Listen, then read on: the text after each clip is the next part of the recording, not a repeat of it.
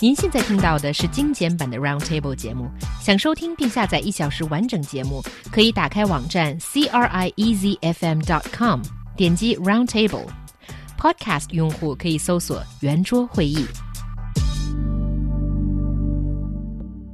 So, a new international survey shows that solo female travel is a robust market, with nearly three quarters of respondents saying that they either plan to travel alone this year or have already done so in the past.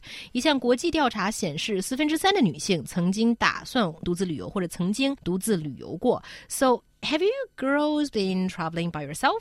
Yes, but only once, and it wasn't planned. So basically, I wanted to go to Paris with my best friend who's a girl, and she backed off last minute, and I thought, since I've already made the investment, I'm gonna go myself and, you know, just be that independent young woman I am. And I went. So, and I had you. a lot of fun. Thank you. But that's the only um, once that I traveled on my own. But I think a lot of people in that situation would have canceled the trip, and I'm proud of you for not doing that. Thank you. Yeah.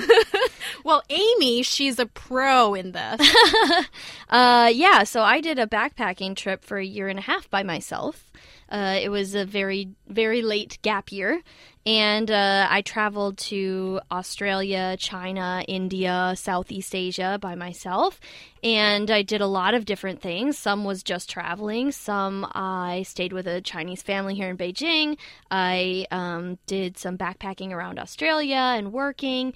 I did some volunteer projects in India and Cambodia. So I did a lot of like different kinds of things in this year and a half of travel. But even though, like, even though I was on my own, like I traveled solo, but I didn't feel so alone all the time. So Yeah. you had friends at each place, Or or, you- you developed friends new at- friends. Yeah. So for me, the way I I discovered this about myself in that year, the way I like to travel is very slow, right? A lot of people they want to go and like see this, see this, see this, check, check, check, check, check, and then you know keep moving, keep moving, and that's really fun for a little while, but it gets really boring for me um, after you know a couple of weeks. So what I wanted to do was do a bit slower travel. I spent four whole months in Australia. I spent three months just in Beijing, and I spent three months in India in a small like village. And so like even I spent a long time in fewer places rather than trying to go to a lot of places, and that's where you make more friends. Mm. True. I think a lot of the reason why people want to travel alone, female or male, is because they want to take their own time at their own pace. Mm. Because when you travel with a group, you always have to compromise. Right. You know, where do we stop? Where do we keep moving? And if you're alone, you decide your Yeah. own route. I have to say that's a major plus, and you don't need to accommodate other people's feelings. You don't need to have. Well, often it goes into fights or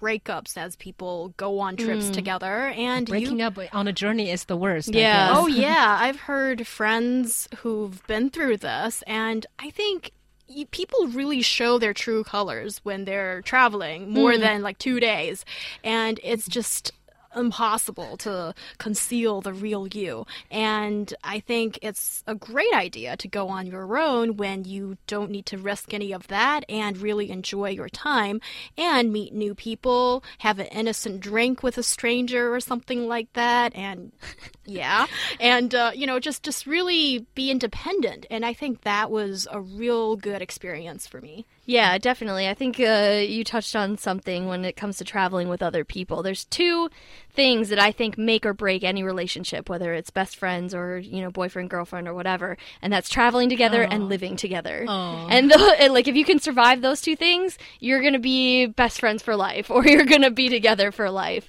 Um, and so I think I saw a lot of people traveling together on my trip, and they like a were not meeting as many people because they're only talking to each other uh, and b they got in fights a lot and c they ended up actually just like breaking up and going and doing their own things and then coming back and actually that ended up working out best so you're kind of traveling by yourself anyway Yeah, that's true. I regretfully saying I've never really traveled on my own. I, I've traveled to places to meet friends, but that's a different hmm. scenario. So I think the I, I really want to travel by myself, and the main reason is that you get to decide what to do and where to go, and not compromise with other people. Because you know, especially when you are traveling with your family, it can be really tiresome to compromise the need of your husband and especially the child. Yeah. And forgive me for complaining here, but I think uh, one of the reasons why female, especially what the, the reason why we're talking about female traveling solo is